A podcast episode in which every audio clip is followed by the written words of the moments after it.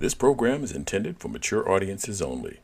Altitude adjustment may contain language, images, or other content that some may find offensive. Your discretion is advised.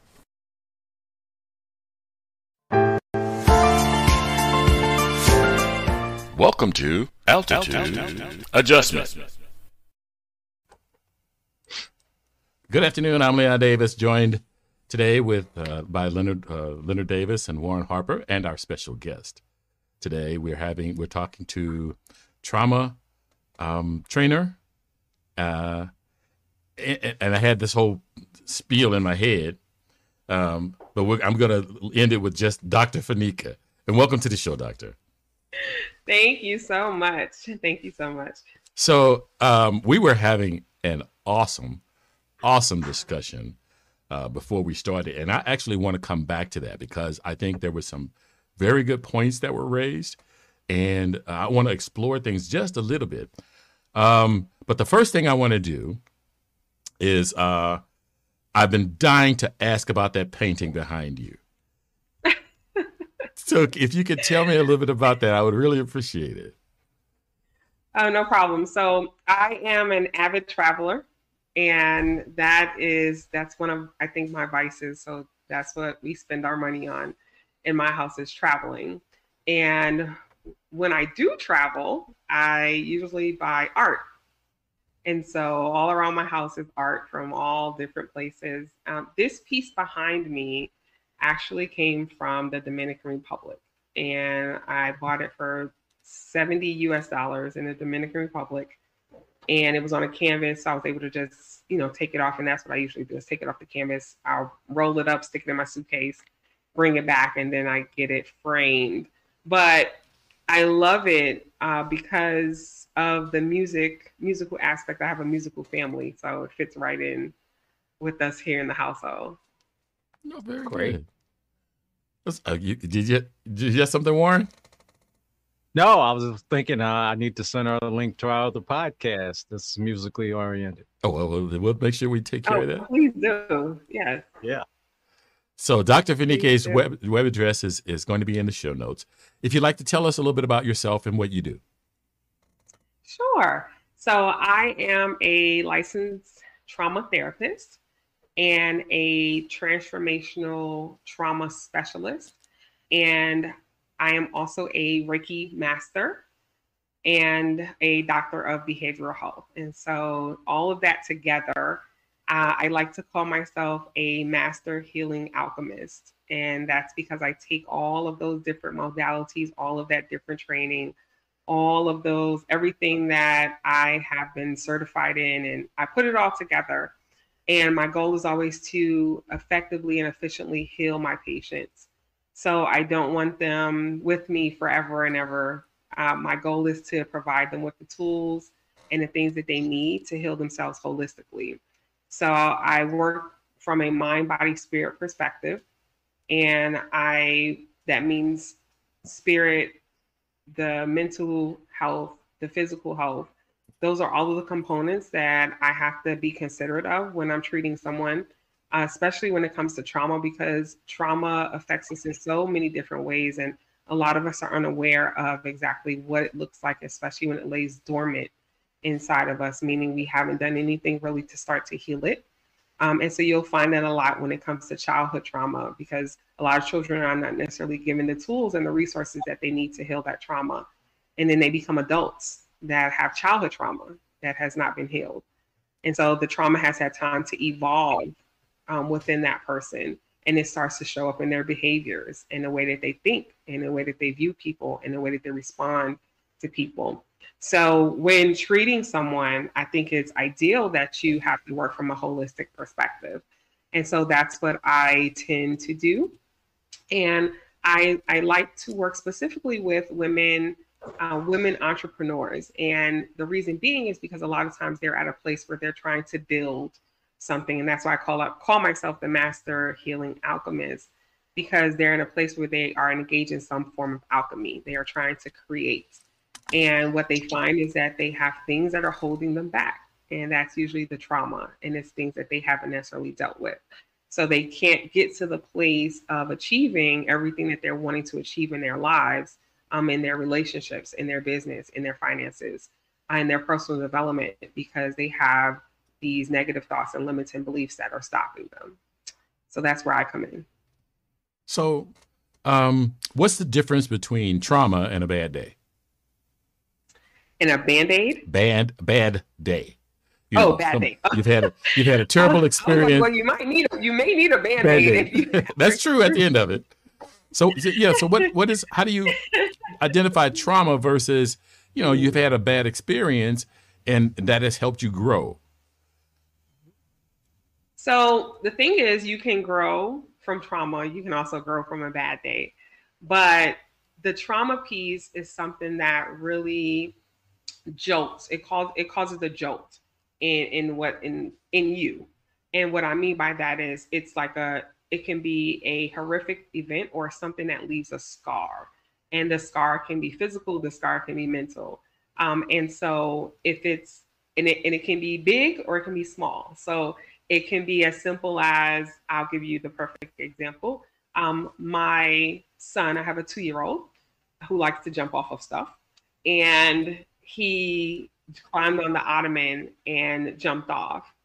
And he, let's say he this hasn't happened, but let's say he falls and he hurts his mom.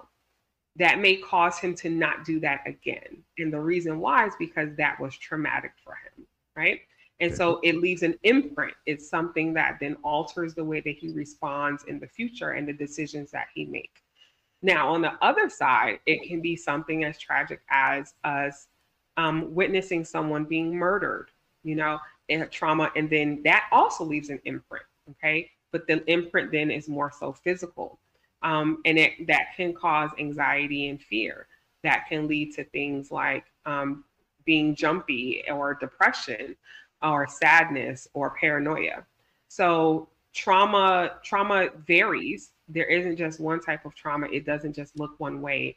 It doesn't always have to be drastic and that's the thing. A lot of people they think that trauma has to be something like a huge episode that rocks your whole world. But no, it can be something small and sometimes we don't even realize that something has been traumatic for us until it's time for us to then do something else or consider doing something else and then we're like, no, I don't want to do it. Well, why don't you want to do it? Because I'm scared. But why are you scared? and it could be, again, that as simple as my two year old jumping off the ottoman and falling on his face. And now he's scared to do that. One of you guys wanted to step in? Yeah, yeah, I had a question or two. So you you talked about uh, mental illnesses or things of that nature being connected let's say a person, I'm, I'm speaking of a real person, it's a family member. Say a person has been traumatized at a very early age, but this person also may suffer from diagnosis like MMR, uh, schizophrenia, affective order. A combination of those things really makes them kind of low functioning. What can you effectively do when a person's at that's in that situation? So um, a lot of times, what I would say is that um, the trauma is there. Therapy is always a good. Um, it's always a good tool to use. I would say um, for anyone that endures any type of trauma, as long as the person is ready to really utilize it.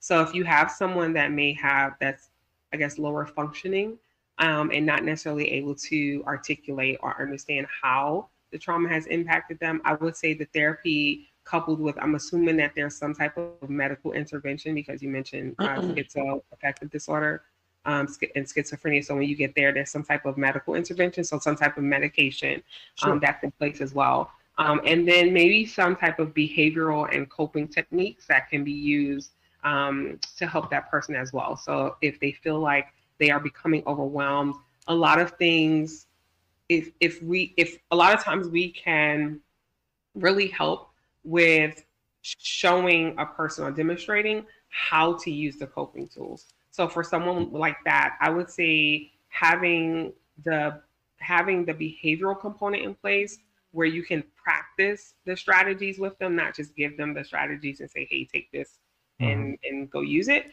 but having someone in place to help to actually practice those strategies with them for coping, I think that would be um, the most helpful um, in that situation. So, in other words, someone else would have to learn the skills to kind of like work with them one on one.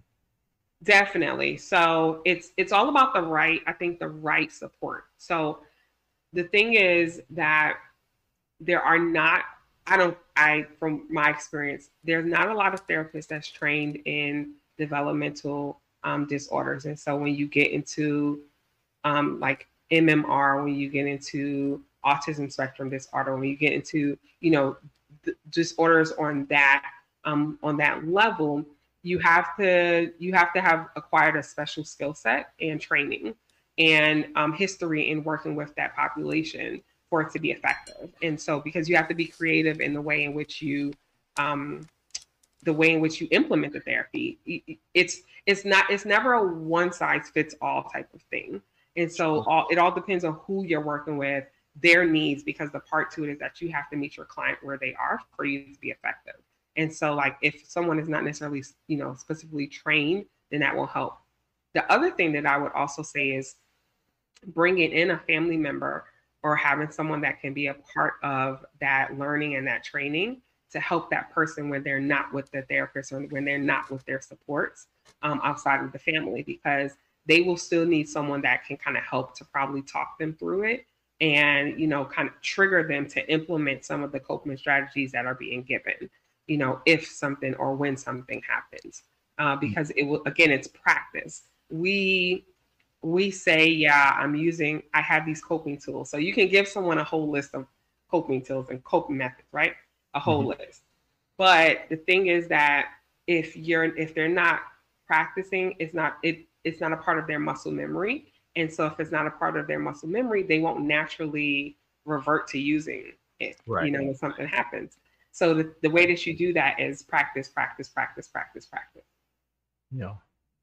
That's that's good information. I think the biggest problem in this case is person dealing with a person that pretty much thinks they know everything and is reluctant to to accept different ideas and, and mm-hmm. learn. Mm-hmm. So that's the thing about healing is you have to also be ready and be receptive. Um, because if you're not, then any nothing that anyone gives you will help. Yeah, that's true. Good question. Do you have a question, Leonard? All right. Yeah. now, what I'm looking at is kids.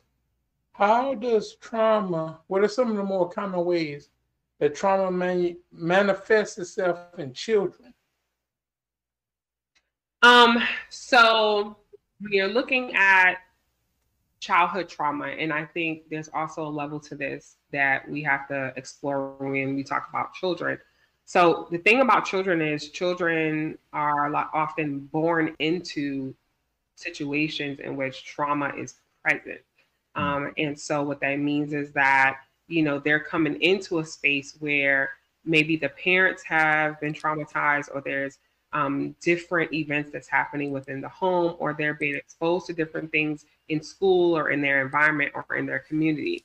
And so the thing mm-hmm. about children is that unfortunately, children are usually put in put, put in situations where they are given the the trauma is given to them, um, and it's usually from the people that are around them. Their their caregivers, their siblings, the family members, um, and so it's given to them. And oftentimes the trauma is not addressed. And so you have a lot of children, like I said, they become adults then that have trauma um, from childhood because the trauma has not been addressed. And with the trauma not being addressed and that person then becoming an adult, they're having to address or choose not to um, address the trauma from childhood in adulthood and the the trauma and the side effects of it has evolved over time um, from childhood to adulthood. Not to mention then some of the traumatic events that may occur to them mm-hmm. when they become adults. So everything kind of gets compounded and it just keeps going, keeps going um, until that person, you know, decides that they want to deal with it, and then they have to start taking the steps to heal themselves. Good question. So, um, so you were saying that that um, parental trauma is passed on to the children. Um, does that? So, so you you, you have a parent who um, has some um, neurotic tendencies or some tendencies to uh, uh, display or their trauma. And so the child then has to live in that world. And so whatever um, whatever the parent is or the, the caregiver or the um, authority figure um, puts out into that into that environment, the, the children have to adapt. Does this the does the manifestation become the same when the child uh, advances, or is there a different manifestation of the trauma? So not necessarily. So the the piece to it is, um, and what you're referring to is generational trauma. So if the if the let's say let's say um, a mom is subjected to verbal and physical abuse in childhood in in her home by her parents mm-hmm. and she of course it doesn't feel good to her but it's what she's taught okay mm-hmm. and then she later on you know has a child. And she she then subjects and repeats and that that verbal and physical trauma. So the way that she deals with her child when they're misbehaving is she beats them because she was beat. And um, even though it wasn't something that she enjoyed when she was younger it's what she was taught. So it can definitely repeat that child then can then repeat those same patterns when they then have a child and and it can kind of keep going um, but it, it can repeat what stops it from repeating is someone in the cycle has to say, this is enough. I don't want to repeat, I don't want to continue repeating the cycle. I want to get the help that I need. I don't want this to be passed on to my children. So I grew up in a household. I have an old school mother. My mom is now 74. And we had like, she gave us whippings. And when we, you know, misbehaved, um, my mom grew up in a household where she wasn't necessarily, you know, really loved on and affirmed. And so she was verbally abusive. And because of that, because that's what she was taught, that's what she gave us. And now that I have children, now that my sister has children, my sister's children are older than mine um, and they're in their 20s, but we've never spanked them. and, you know, that was a conscious effort. It was a, because my mom, you know, because again, she implemented what she was taught, but we knew that that's not something that we wanted to implement with our children. So my children, I mean, my sister's children, they've never, you know, had a whipping. They've they've never been, you know, beaten at all. Um, and then I have my two year old, and you know he kind of runs the world and does what he wants. But you know, with with with me, even just trying to implement boundaries with him, um, but I have to still be cog- cognizant of that. You know, like when I when I get frustrated, you know, like the other day, he he is in a place now where he doesn't want milk on his Cheerios. And so I put the milk in a cup and I put the Cheerios in his bowl and he's eating his Cheerios and his milk is in the cup and so he wants to drink the milk and he finishes the Cheerios out the bowl and then he goes to pour the milk into the bowl. And it spills everywhere and it's a whole disaster and he needs to leave to go to school. And so I feel myself get frustrated like your clothes are now wet, you need to leave out the door, you're going to be, you know, like I but I feel I feel it. I'm conscious of it. And in that moment, I say, I ask my husband, hey, can you clean that up and give me his pants so I can take the pants and go put them in the dryer? But because I'm cognizant, I'm conscious of it, I don't even want to go near him because mm-hmm. I feel that I'm already like I'm probably frustrated in the moment. You know what I mean? Right. So mm-hmm.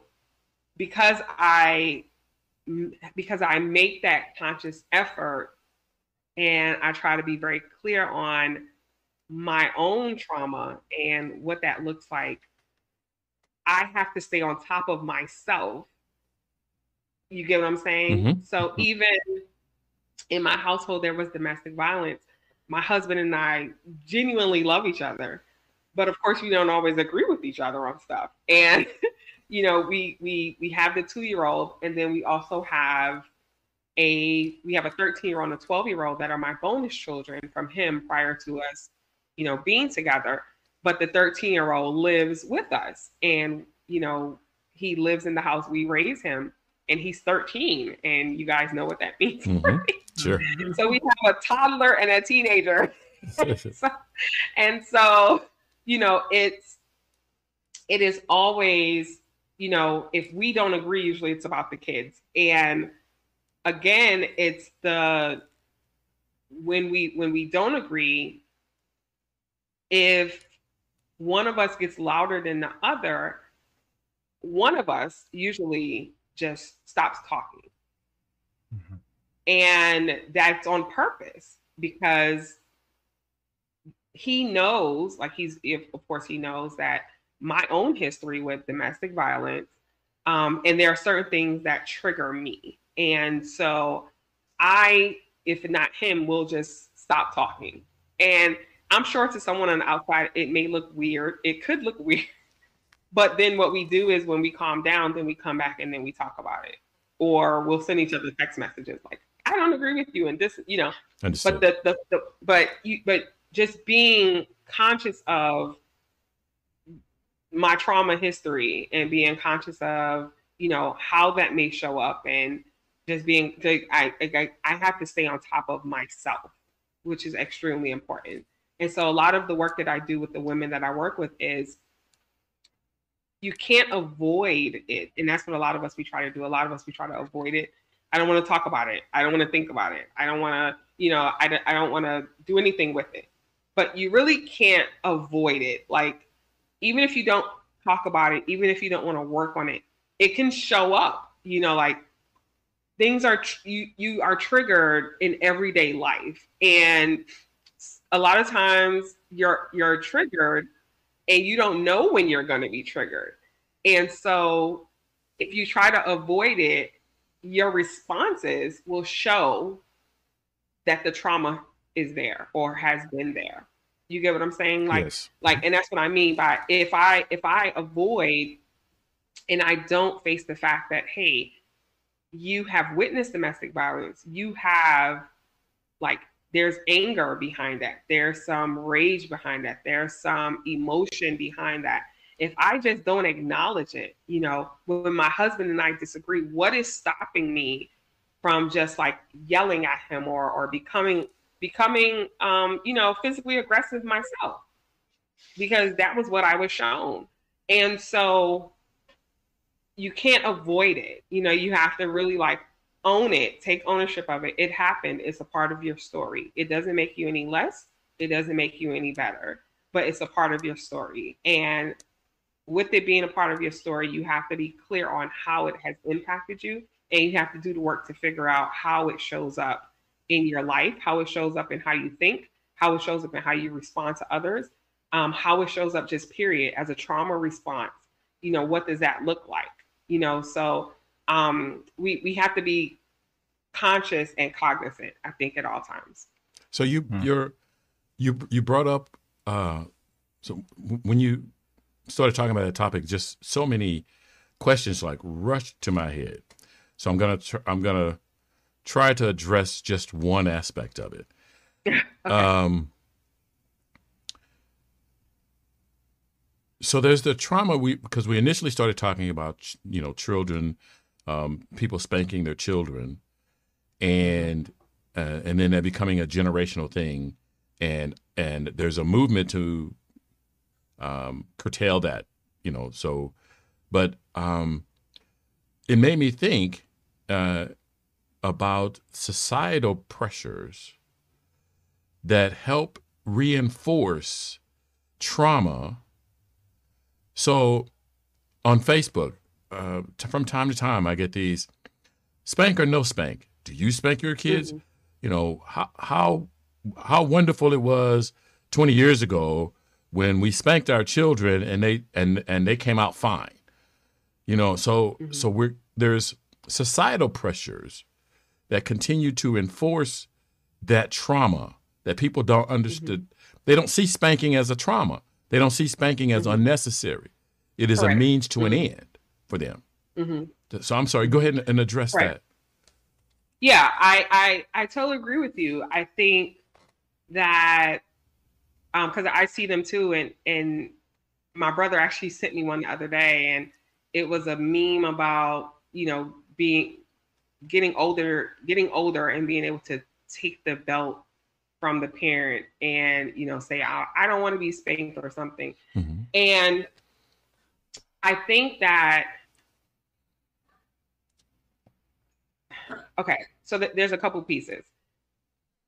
I think within certain communities there's a societal pressure, not in all communities. Mhm. Um, and primarily, you know, black and brown communities is way more normalized Right. um, as far as you know being physically aggressive Mhm. uh, with your children and disciplining them in a physical manner. Way, way more normalized in our communities. Um, whereas in other communities, it is not. And so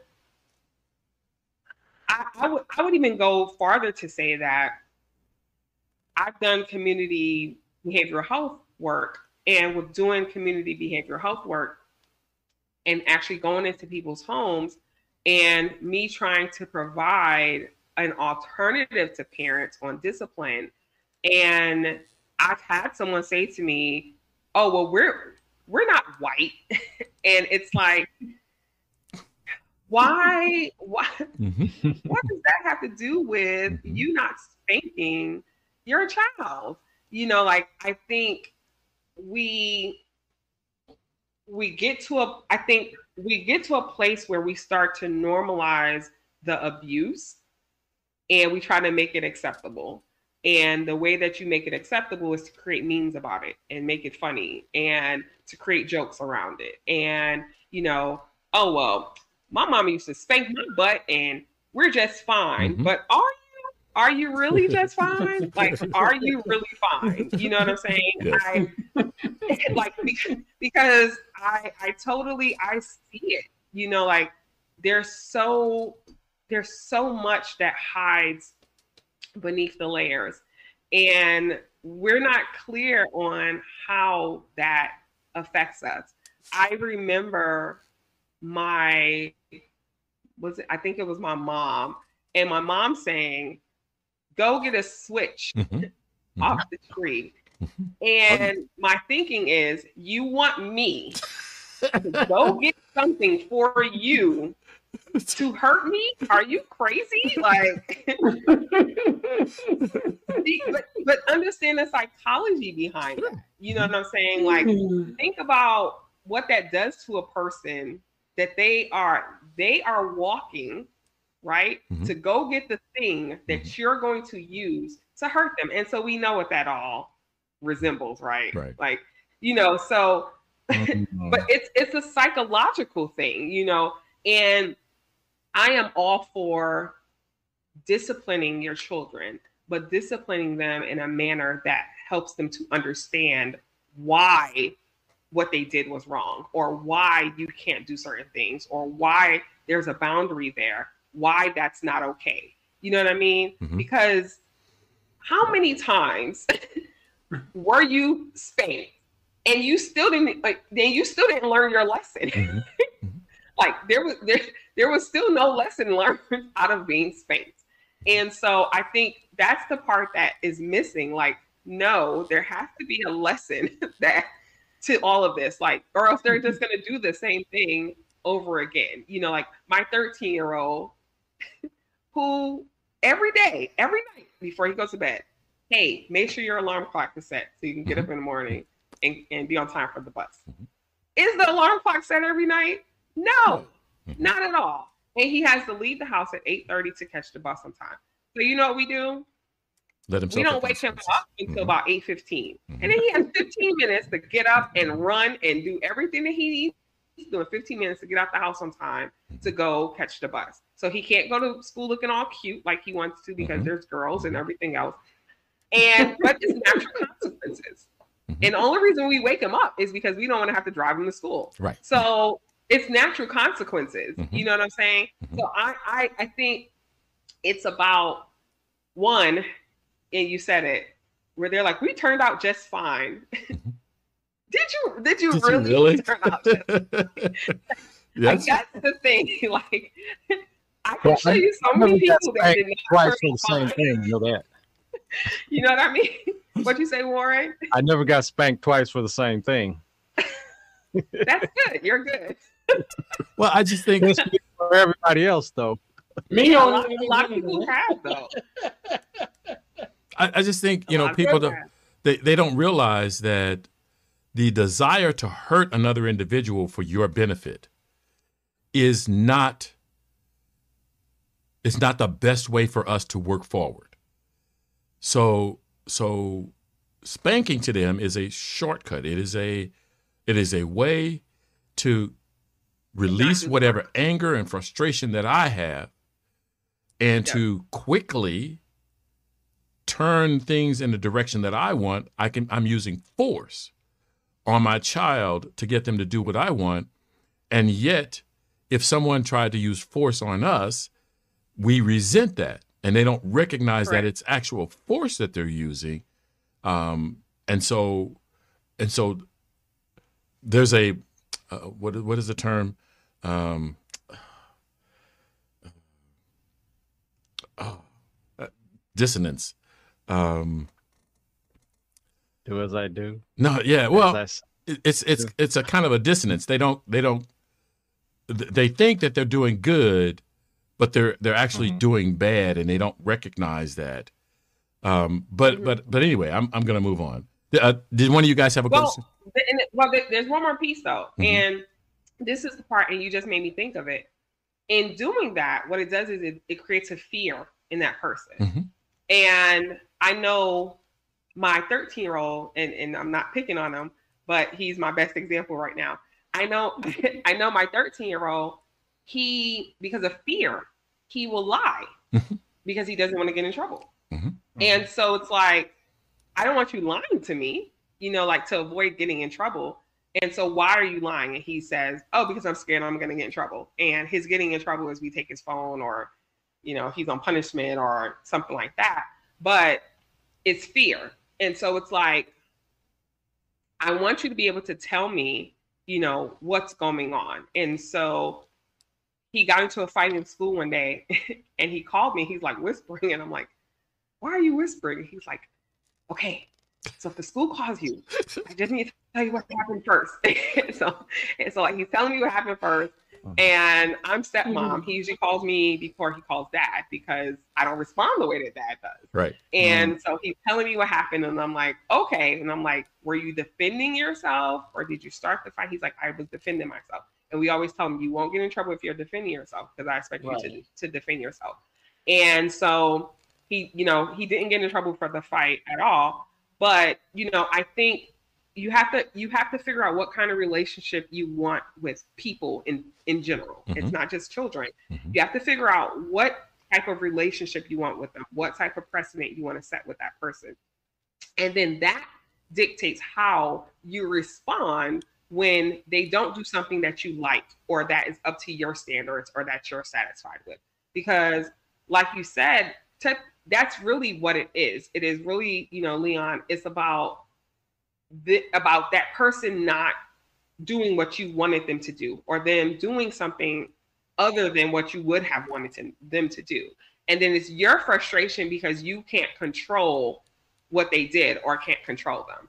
Mm-hmm. And so mm-hmm. it's really about what type of relationship you want to build. Do you want that person openly communicating with you? Do you want them to feel like they can come to you when they do something that they're not supposed to? And so, even for me, I had to make that decision that for my children, and this goes for all three of them because I consider my bonus kids my kids as well. But for my children, I want to be the person that they come to when they can't talk to, you know, their their dad or they can't talk to, you know, their biological moms. They need someone to talk to. You know, if you go to the party and they're drinking and or they're doing drugs and you don't want to drink and do drugs, I need you to know it is okay to text me and say, "Hey, I need you to come get me." I would mm-hmm. gladly come and get you. So it's all about the relationship. And I didn't have that with my mom growing mm-hmm. up. And because I was scared and I was like, I can't tell her what's really happening and mm-hmm. what I'm really being mm-hmm. exposed to and mm-hmm. what I'm really out here doing or what I'm mm-hmm. really seeing because of fear. And I don't want that. So it's really about what kind of relationship you want to set with that child and with that person. Did you guys, one of you guys have a question? Yeah, I had a question. So, doctor, what if you had an event that occurred years ago, a long time ago, maybe, and when you think about this event, you might it might trigger certain emotions or feelings. Is that a sure sign of some sort of trauma? Definitely, yes. So, I for years, um, my so my, I remember I was six years old. My dad was at my home. He didn't live with us. Him and my mom were not married, um, but mm. he was in the house. He had come to see me, and somehow it turned into an altercation. Um, mm. he's she's on the floor. He's beating her up. We come into the kitchen, my sister and I, and we leave. And before he leaves, he comes out. No, we leave. I left. Go sit on the stairs outside the apartment and he comes out and he comes over to me. He's like, I'm gonna come, I'm coming back to get you. And I'm like, okay. And I'm six. And then before he leaves, he's like, he yells to my mom, I'm coming back to get my daughter and I'm gonna kill you, B. And he, you know, curses at her. And so he leaves. And the next day I go to school like nothing happened. Like I had never seen that. I never, you know, mentioned it. And I knew because we have the whole rule, you know, black and brown communities what happens in my house stays in my house. You don't go out telling my business. So no one ever knew what was happening inside of our household um, at least not from us as children. And i get out of school. I go to my grandmother's house after school because my mom's working. But when i get there this time my mom is there and she says to me she calls me in the kitchen three words that changed my life forever. And she's like your dad died. And i remember at six in that moment I was so confused. I felt really abandoned because he said he was coming back to get me. Um, I was angry because the last time I saw him, he was abusive towards my mom. And I wanted him to not be able to hurt her, but of course, I never wanted him to die. And so there were so many different things happening in my little six year old brain and never got therapy, never really got to speak to anyone, never processed any of that. Um, I was a child, so I guess it was just assumed that I was okay and she'll be fine. Never spoke to anyone. But then that little one became the adult me. and all of that stuff that I felt, I still felt it. It didn't go anywhere. And so there was anxiety, there was depression. Um, I self harmed, so I would cut. Um, when I had moments where my mom was yelling at me or I was in trouble, I would the first person I would want was my dad because my mom is yelling and I'm like, I just need someone to save me and get me out of here.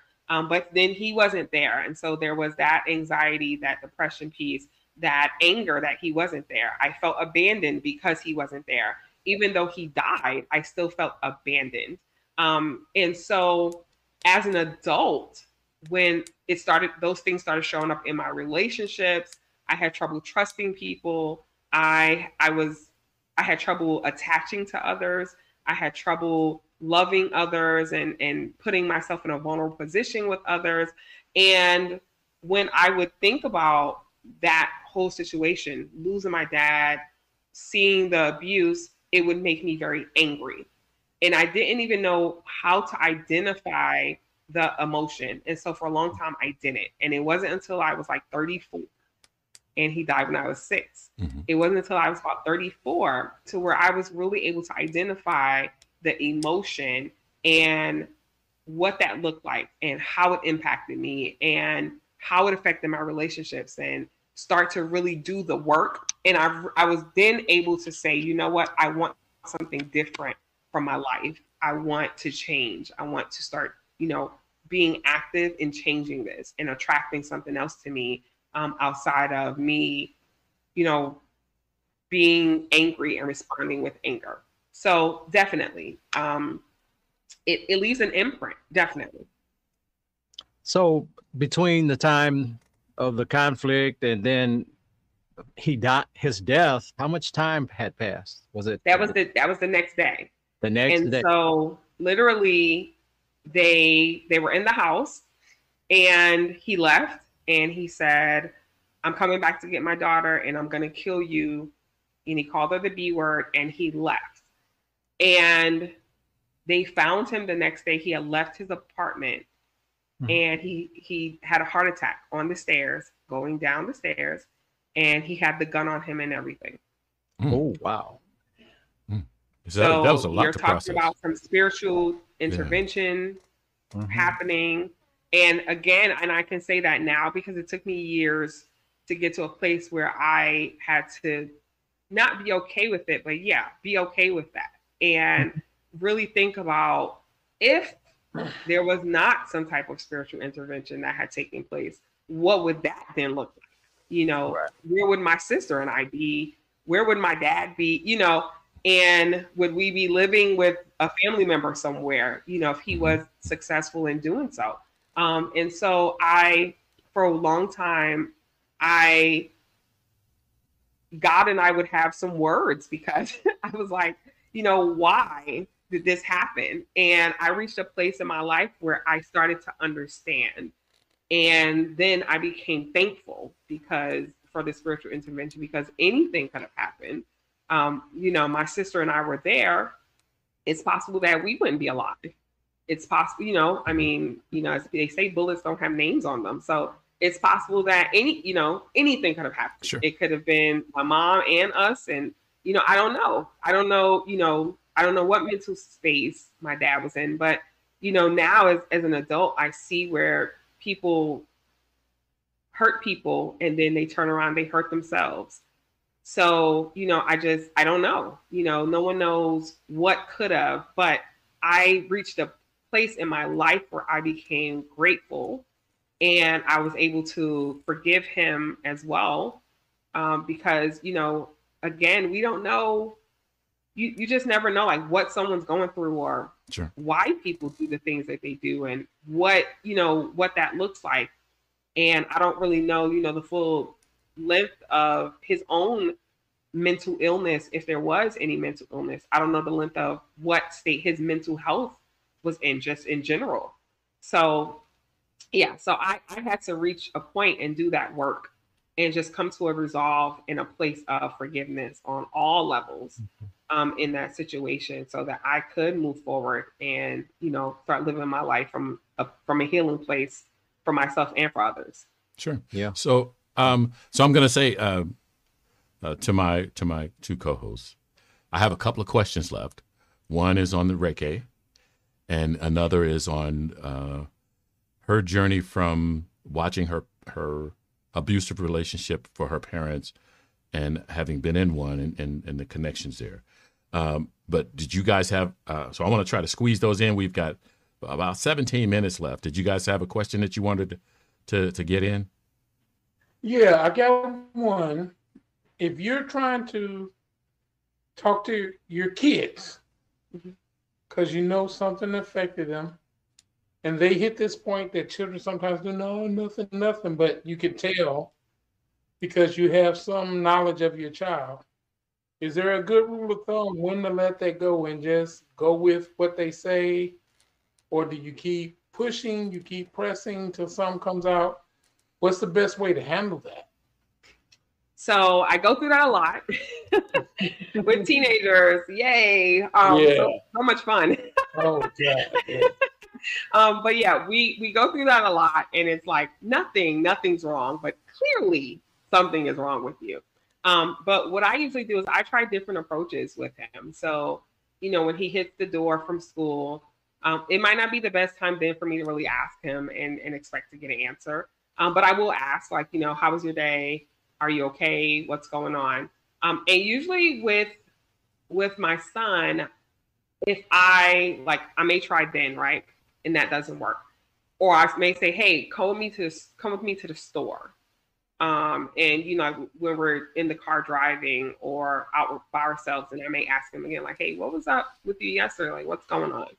And I may have a better chance of him giving me an answer. You know, if that doesn't work, then I may try again.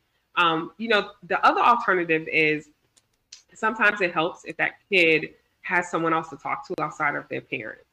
And so, you know, having a therapist or having someone like a uncle or or aunt or a big brother or you know big sister or something like that, you know, kind of have that conversation outside of I think a parent.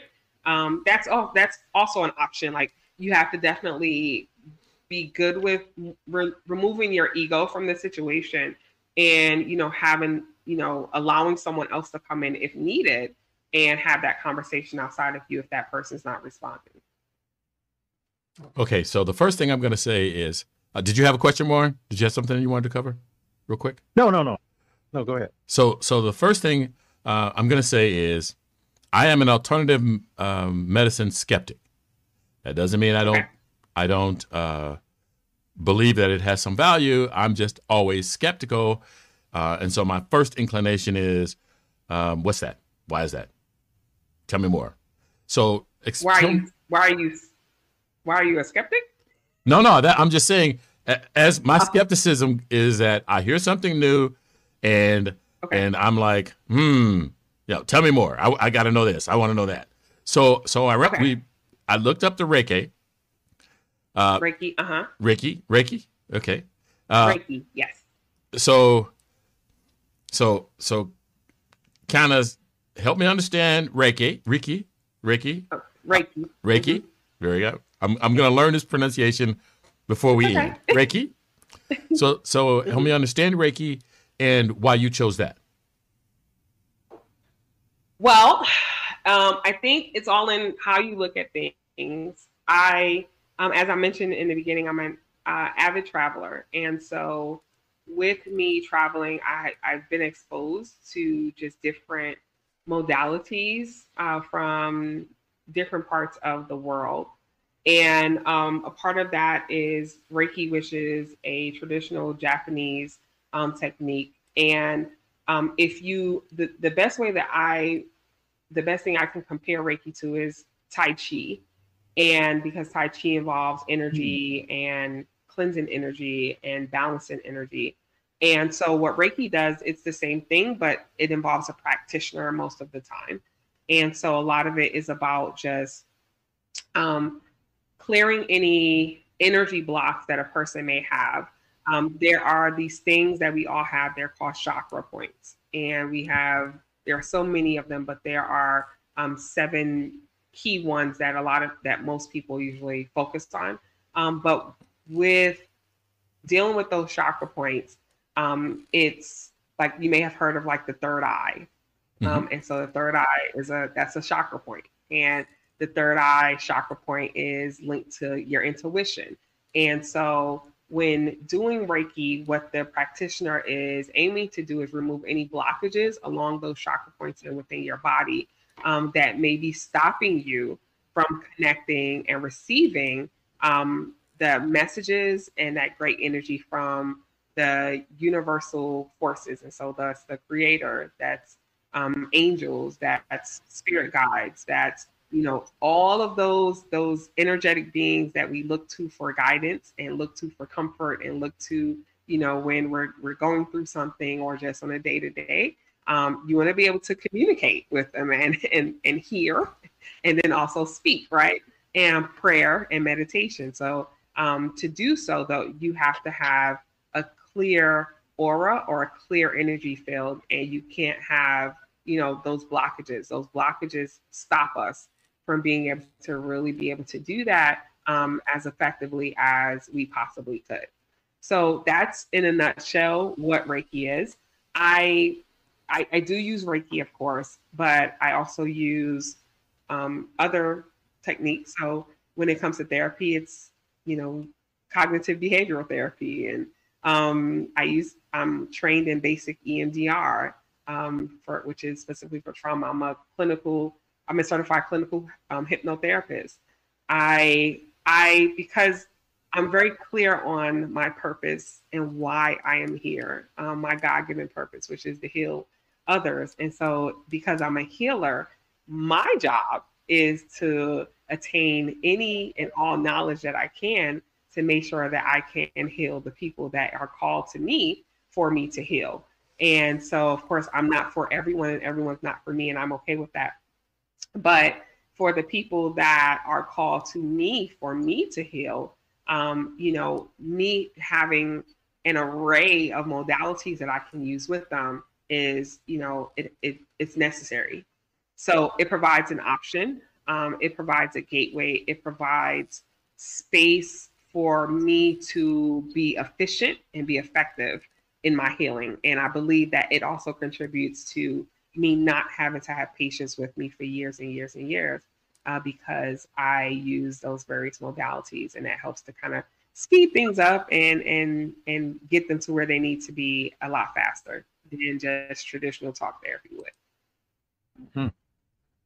So, question: Mhm. What would you think, or how would you direct the person if they came to you with the idea that demons or devils are always messing with them or doing things to them, causing problems, and people in their lives become demons somehow, and and every you know everything's coming after them, spirits and stuff. So um, it sounds like the person's having some hallucinations, and um, they would need to be assessed uh, properly and appropriately. Um, and then from that assessment, um, I would probably refer them to a psychiatrist um, because it sounds like there is some medical intervention that's necessary um, from there. And then they definitely need some recurring um, therapy. And it all depends on level of care. And so a person's symptoms is that's what determines their level of care. And so you have some um, people who require hospitalization. You have some people that can seek outpatient treatment. And you have some people that have, you know, require medical intervention, um, meaning medication. You have some that do not. And so um, it all depends on like that person's need and their assessed level of care. And then that is how you base like what the next step is with them. Um, but definitely for that person, it sounds like there are um, there are some psychotic features that are present. And so, like, those would definitely need to be addressed because they can't really engage in something like therapy um, and it'd be effective if they are reporting hallucinations. So they would need to be like really like assessed on a on a on a main scale level. And then from there, then you can decide like the best route for treatment with the patient's consent and feedback. Because if they're not consenting and feedback, you know, they don't get their own feedback, then it probably won't be effective because they Mhm. have to comply with it for it to be effective. Wow, interesting. So So, I got- would you Go ahead. That they usually would end up uh, on some sort of medication, typically, or It it sounds like there may be a need, but again, like I would really have to like sit Mm-hmm. down with them and do like a full assessment and then go from there. Now, do you Um, and then that's really, you know, that's where the psychiatrist um, would come into place. do you you or you uh, do you prescribe medications? I do not. So I am a licensed clinical social worker and Okay. um, and I'm a doctor of behavioral health. So I'm not a psychiatrist and I'm not a medical doctor or a nurse practitioner. So I do not prescribe medication. So my last question, Mhm. um, coming from a, a an environment where there was spousal abuse, um, and getting into relationships where there was spousal abuse, what um, what were the contributing factors? Is that is that just the, the I know that we we talked about the generational trauma, um, but my, my thought is, if you stuck your hand on a stove and it burned you, um, you wouldn't stick your hand on the stove again. But that's not that's not what's at play here. So so what is at play? Um, so I think um, a lot of it comes down to again, it's we're taught whether we want to be taught or not. Like we're we we are socialized. Um, so it's that nature versus nurture, um, you know, concept. So we are socialized. We pick up social cues from our environment. As children, we learn from our environment. We're like sponges. You know, we absorb um, what's around us. And I think that, you know, for me, I've never been in a physically abusive relationship. And I wasn't, I wasn't physically abusive, um, but I was emotionally abusive. And I've been in situations where, um, because of my history of witnessing domestic violence and that trauma, I had difficulty in my relationships and I would lash out verbally. And I was very like shut off. And so it's kind of like someone, like I've had like guys I was dating, like, I want to marry you. I love you. And I'm like, I just, I don't love you. You know, like I, that's not where I am. And it was because I was in a place where I could not and I would not allow myself to be that vulnerable to even begin to love someone like that or fall in love with someone like that. Um, mm. and so it was a response, it was a trauma response to just kind of stay shut down and not allow myself to be open.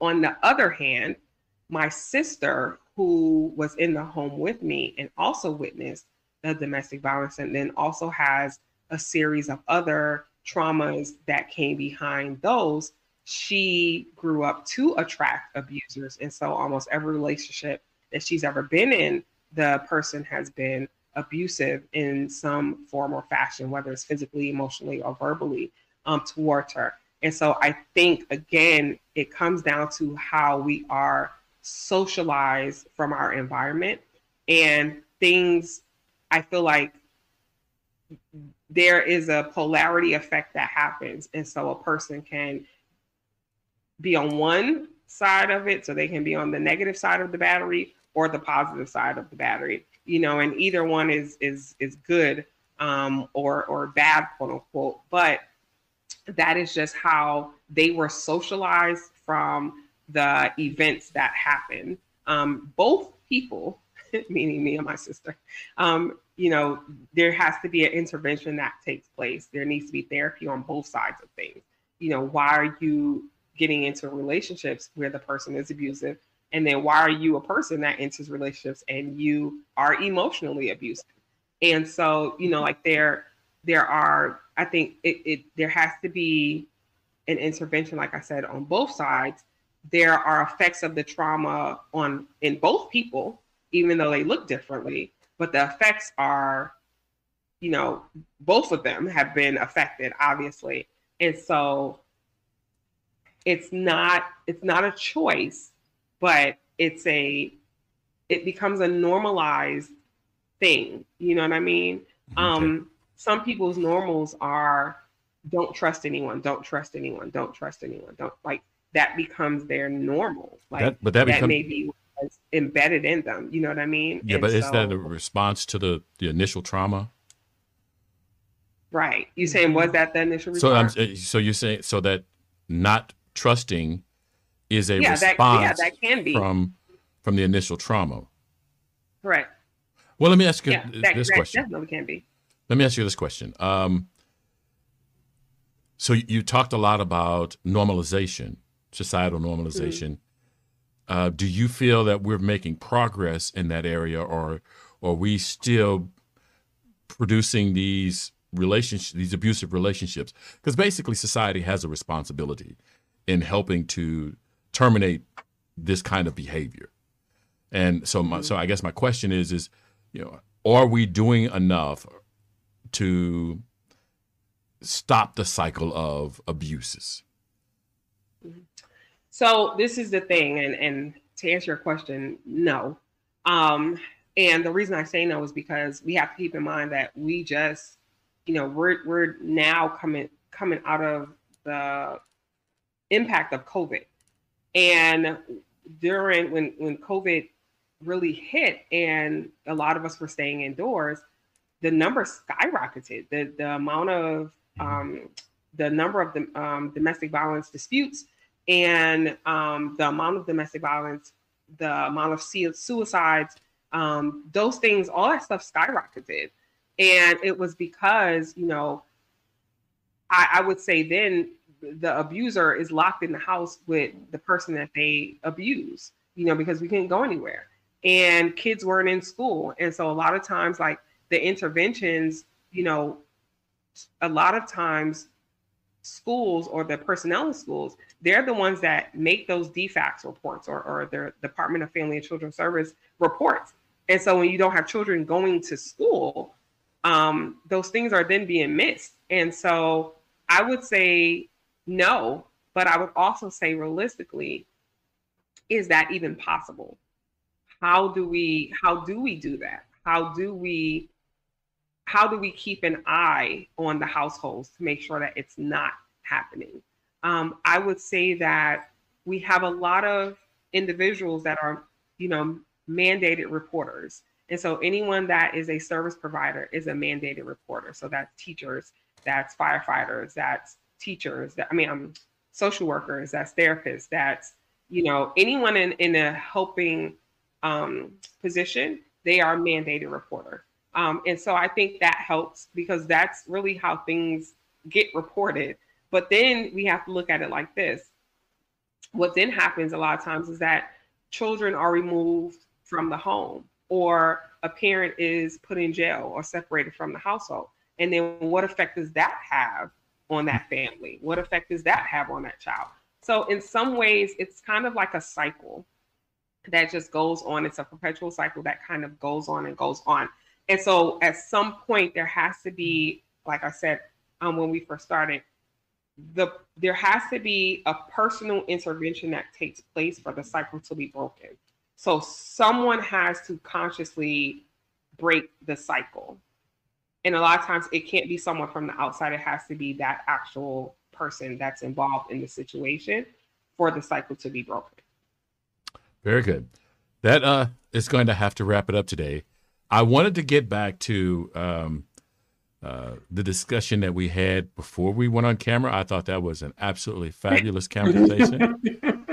Uh, and so maybe what we can do is get you back one day, um, and then we can we can try to have that conversation. So, uh, so I want to say thank you, and I appreciate you being here. You guys want to say goodbye to the doctor? Goodbye, doctor. Goodbye. Bye. It was thank you guys for having me so much. Well, thank you very much. I'm going to ask you to hold on a moment, and then uh, I'm going to play okay. the close, and then we're going to uh, say a few more things, and I want to thank.